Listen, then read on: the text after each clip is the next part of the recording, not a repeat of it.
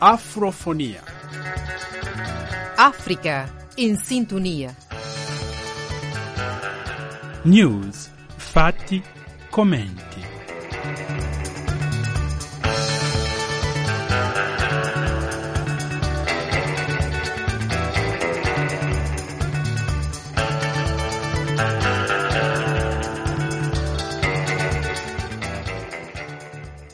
Gentili ascoltatori e ascoltatrici, a tutti e a tutte voi un cordiale saluto di pace e bene di una buona e serena domenica. Con voi oggi a microfono Filomeno Lopez. Vi trasmettiamo oggi la prima parte del nostro interessantissimo dialogo con la dottoressa Jelen Badona Monteiro, filosofa, sulla sua tesi dal titolo Redemocratizzare una anocrasia con la disobbedienza civile. Lezioni dal Sudan.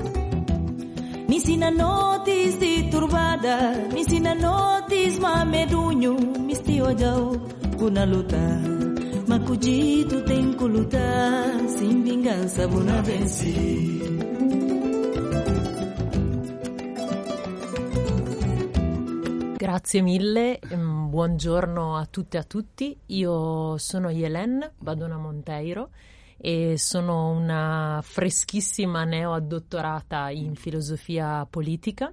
E la mia storia personale anzitutto parla di Africa, perché vivo questa identità duplice, essendo per metà italiana e per metà originaria della Guinea-Bissau, e nel mio percorso di dottorato ho deciso di focalizzarmi sull'Africa perché la mia formazione è avvenuta prevalentemente in Europa e nello specifico in Italia, e quando ho iniziato ad avvicinarmi al tema delle proteste e in particolare al tema della disobbedienza civile ho iniziato anzitutto mh, a studiare gli autori più celebri, eh, a partire da Henry David Thoreau, passando per Gandhi, arrivando a Martin Luther King, ma mi sono resa conto ben presto che in realtà c'era un vuoto all'interno del dibattito, soprattutto filosofico, ossia mancavano nelle trattazioni filosofiche delle figure altrettanto celebri, direi, di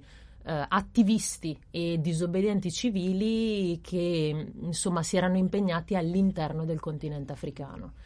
E ho avuto poi mh, questa coincidenza temporale mh, perché quando ho iniziato di fatto a lavorare più seriamente al mio progetto di ricerca in Sudan stavano iniziando dei movimenti di protesta molto importanti e, e molto mh, partecipati, e soprattutto alla fine del duemiladiciotto, nel dicembre duemiladiciotto, e quindi è diventato per me sempre più interessante andare ad indagare queste pratiche contemporanee di disobbedienza, provando a spostare il focus dell'attenzione dall'Occidente e da appunto i teorici e disobbedienti più influenti a dei pattern, come dico io, di disobbedienza che sono stati spesso largamente trascurati all'interno del dibattito. Quindi un po' la mia storia personale mi ha spinto a coltivare questo tipo di interesse e poi mh, un, un interesse più squisitamente di ricerca. Per quanto riguarda il, la scelta del tema, cioè un tentativo di ridemocratizzare questa anocrasia, che è una via di mezzo, no? Che tu ben spieghi, eh, tra l'autoritarismo e eh, un'apertura democratica più o meno, no? A, a che conclusioni sei arrivato? È, è veramente possibile una ridemocratizzazione in quel caso? Se sì, come? Se no, perché?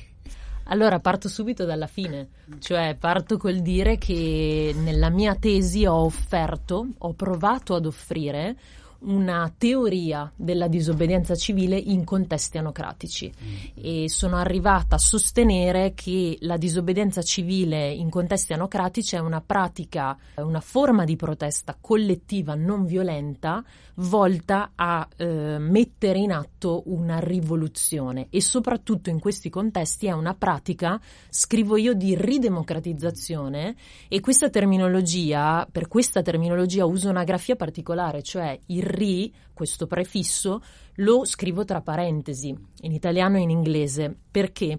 Perché dipende molto dal contesto anocratico, dalla tipologia di anocrazia in cui la disobbedienza civile viene intrapresa. Eh, perché potrebbe trattarsi di un paese che è sempre stato anocratico, quindi che ha avuto sin dal suo inizio un sistema politico che combina appunto dei tratti democratici con tratti autoritari, oppure potrebbe trattarsi, e questo è il caso del Sudan, di un paese che ha già vissuto delle esperienze democratiche, che a un certo punto sono state compromesse nello specifico da, diciamo, autorità che hanno preso il potere in maniera illegittima e quindi questo edificio democratico è stato eh, integrato con pratiche autoritarie. Allora in questo caso eh, la disobbedienza è una pratica di ridemocratizzazione perché è utilizzata dagli attivisti per ristabilire l'ordine democratico. Mentre nel primo caso un paese che è sempre stato una anocrazia e che aspira a intraprendere un processo democratico, lì invece è una pratica solamente di democratizzazione. Quindi gioco in questa teoria che ho formulato con queste due possibilità che, se vogliamo, traducono i due ruoli, i due potenziali che la disobbedienza civile può avere, cioè un potenziale più di ristabilire la democrazia e un potenziale invece più trasformativo. E tra l'altro preciso una cosa, sono due ruoli che non si escludono vicendevolmente, perché ci può essere il caso di una mh, disobbedienza civile che ha un obiettivo trasformativo o che parte con un intento appunto di ristabilire un ordine che c'era in precedenza e che è stato appunto compromesso, ma questo non significa che manchi una parte molto radicale, molto trasformativa, perché io posso avere come obiet- io attivista posso avere come obiettivo quello di ristabilire un ordine Eh, precedentemente creato, un ordine politico, ma non è detto che questo ordine si presti a una fase post-rivoluzionaria. Quindi ho incluso in questa teoria questi due ruoli che però non è detto che siano escludenti, possono anche integrarsi. Okay. E per i nostri ascoltatori, ecco, puoi spiegare un po' la struttura? Hai già spiegato il metodo, il contenuto, eccetera, ma nei tre capitoli che cosa volevi dire in ciascuno di questi? Certo, dunque nella prima parte del testo mi sono concentrata soprattutto su una ricostruzione critica del dibattito mm. sulla disobbedienza civile e dico critica perché mh, il mio obiettivo è stato quello di non solo presentare i maggiori autori che citavo prima legati alla formulazione e all'elaborazione di questo concetto, infatti sono partita appunto da Thoreau, sono arrivata poi a Gandhi, a Martin Luther King e la scelta di questi tre personaggi è dovuta al fatto che hanno esercitato evidentemente un'influenza notevole poi sui teorici successivi e teorici contemporanei. Da lì quindi sono passata al paradigma più influente all'interno del dibattito filosofico, che è il paradigma liberale, e poi nel primo capitolo ho fatto un'analisi critica perché ho cercato di mostrare quali sono i problemi maggiori con il paradigma liberale. E il problema maggiore, e per fare questo è stato utilissimo un contributo di una filosofa contemporanea che si chiama Erin Pineda, eh, un contributo davvero illuminante che mi ha aiutato, ecco, in questo lavoro di messa in discussione del paradigma liberale. È stato utilissimo perché il problema maggiore di queste teorie è che sono teorie che guardano, e qui mutuo un'espressione che utilizza lei, guardano alla disobbedienza come uno stato e in particolare come uno stato bianco. e qui invece aggiungo io come uno Stato occidentale bianco. Cioè la disobbedienza civile nel dibattito filosofico che è iniziato diciamo attorno agli anni sessanta del Novecento è stata tendenzialmente, prevalentemente teorizzata come una forma di protesta rigorosamente non violenta, collettiva, volta appunto ad opporsi a una legge o una politica ingiusta o a un gruppo di politiche ingiuste con l'obiettivo di cambiare quella legge. In realtà però questi teorici hanno molto limitato il potenziale d'azione di questa pratica, che sin dai suoi inizi, in realtà sin da Thoreau, in realtà ha un nucleo molto radicale, perché sin dal, dalle origini è una pratica che di fatto non si oppone a una singola legge, ma si oppone spesso a ingiustizie sistemiche, nel caso di Thoreau la schiavitù, nel caso di Gandhi il colonialismo e nel caso di Martin Luther King la segregazione razziale. Una volta chiarito questo problema, sono passata invece nella prima parte a introdurre la metodologia che supporta questo mio lavoro di ricerca, perché io mi sono basata sul metodo della teoria politica comparativa, che in brevissimi termini è una disciplina abbastanza recente che invita i teorici politici a operare un confronto, laddove confronto non è inteso semplicemente come mettere due parti l'una contro l'altra e vedere quali similitudini e quali differenze. Confronto è inteso con mettere il proprio sistema di pensiero e le proprie conoscenze in dialogo con sistemi di pensiero che escono dall'orizzonte occidentale ed eurocentrico. Quindi la prima mossa per me per andare a studiare il Sudan era adottare questa postura comparativa, tenendo conto del significato che comparazione ha nella teoria politica.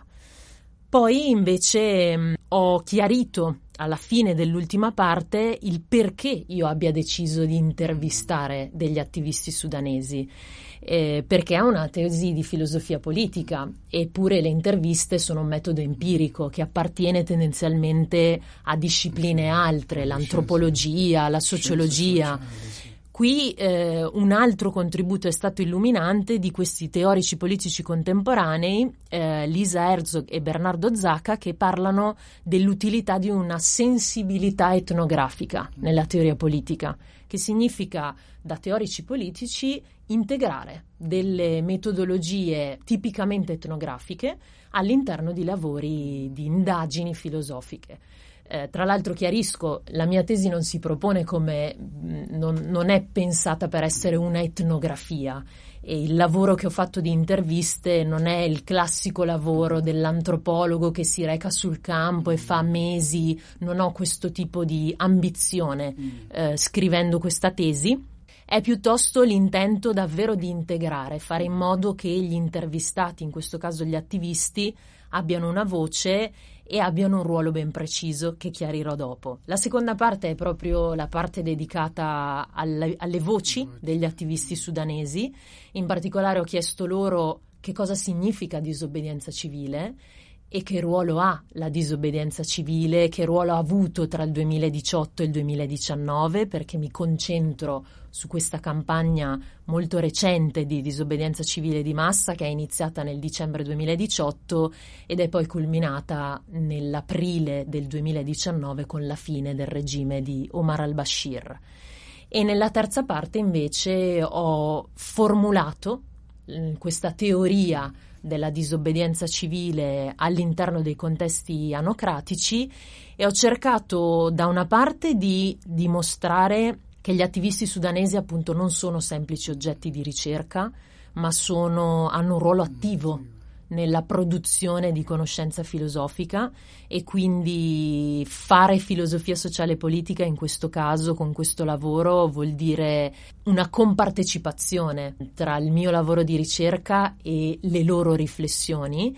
E poi mi permetto alla fine di dire che questo tipo di approccio che io ho adottato forse può essere utile non solo per fare luce su del, dei meccanismi che riguardano anche eh, l'Occidente, riguardano l'Europa, riguardano gli Stati Uniti, dall'anocrazia al concetto stesso di disobbedienza civile, ma anche forse fornire un tipo di approccio filosofico che può essere utile non solo per mandare avanti il dibattito filosofico in generale, ma anche per mandare avanti la filosofia sociale e politica africana.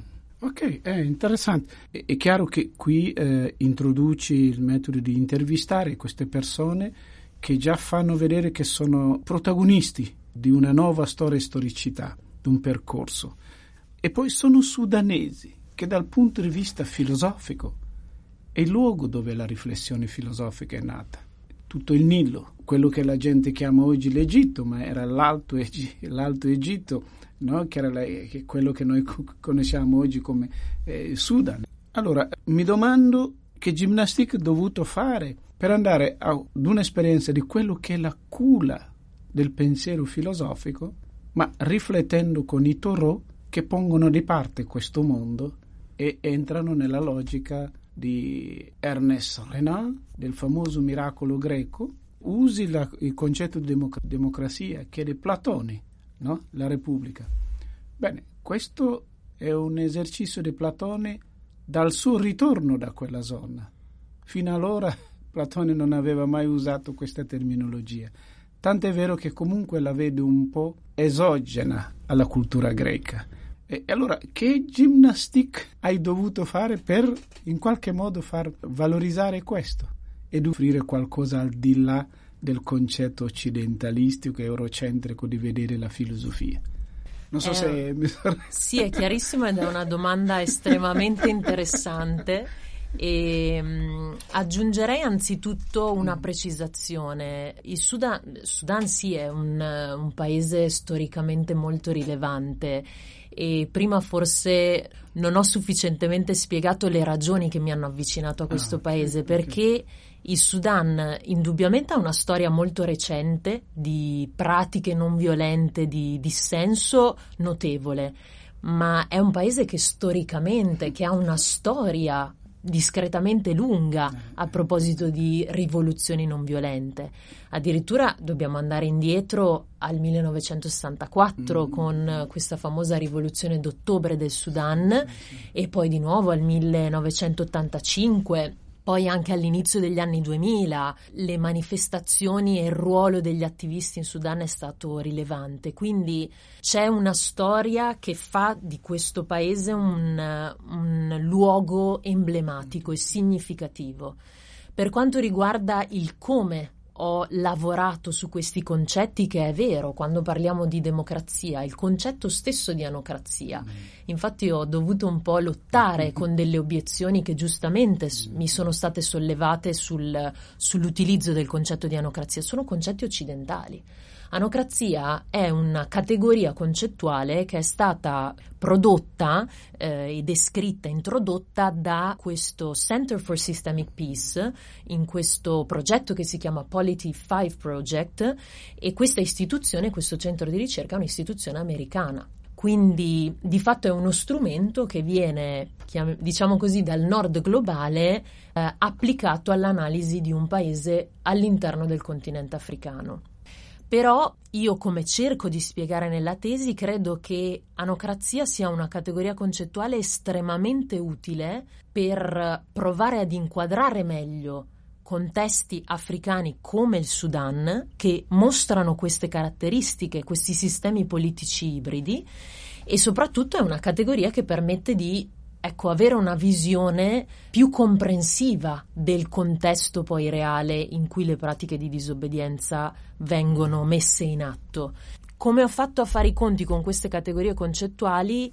Ho applicato una metodologia, un approccio che credo possa essere utile per tante persone che come me vengono da una formazione che accidentalmente è avvenuta in Europa, in Occidente, e che è la desuperiorizzazione della conoscenza. Noi parliamo spesso di eh, decolonizzare il pensiero, decolonizzare la filosofia, un approccio e un metodo estremamente utile, ma desuperiorizzare è è un'operazione altrettanto utile, è quello che spetterebbe. Gli autori che da qualche anno si occupano di questo aspetto dicono che è un'operazione che spetterebbe anzitutto ai teorici e agli studiosi occidentali e dovrebbe affiancare il lavoro di decolonizzazione, perché desuperiorizzare vuol dire decolonizzare il pensiero, ma essendo dalla parte del colonizzatore, quindi essendo dalla parte dell'Occidente, e vuol dire fare questo sforzo, cioè provare a capire che disobbedienza civile non è solo quella,